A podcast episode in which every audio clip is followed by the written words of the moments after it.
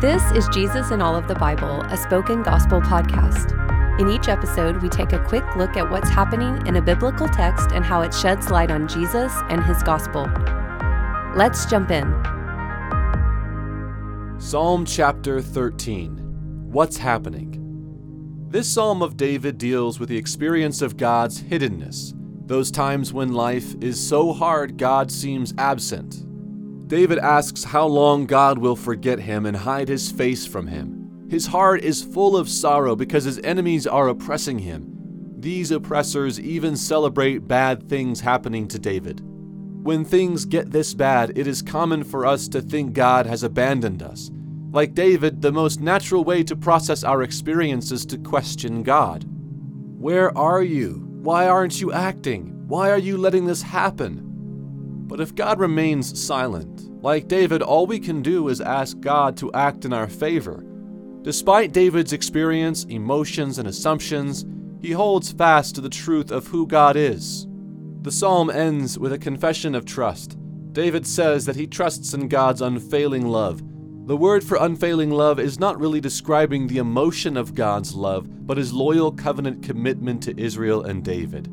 God has made promises in the past to his people, and David holds on to these promises when everything else washes away. He looks back on God's bountiful dealings with him and his people, and it causes him to sing praises to God in the midst of sorrow. Where is the gospel? The hiddenness David experienced would also be experienced by Jesus himself. Jesus was killed on a cross by his enemies, though he did nothing to deserve it. But more importantly, Jesus also willingly took responsibility before God for sins that were not his fault. Jesus allowed our sin to separate him from his Father. This is why Jesus cries out, My God, my God, why have you forsaken me?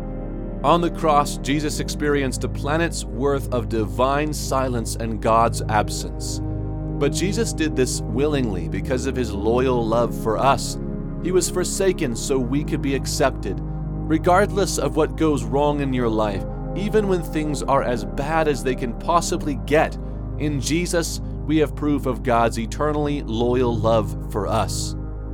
In Jesus, we can know that neither our circumstances nor our enemies can define the terms and the extent of God's love, but Jesus' death and resurrection do. And if Jesus was willing to die, there is nothing, not even death, that can separate us from His love for us. See for yourself. I pray that the Holy Spirit will open your eyes to see that God who is loyal and faithful even through the worst circumstances. And may you see Jesus as the one who was forsaken so that we could be accepted. Thank you for listening to Jesus in All of the Bible. This podcast is created by Spoken Gospel. Spoken Gospel is a nonprofit ministry dedicated to speaking the gospel out of every corner of Scripture. To learn more about our mission and to view all of our free resources, visit spokengospel.com.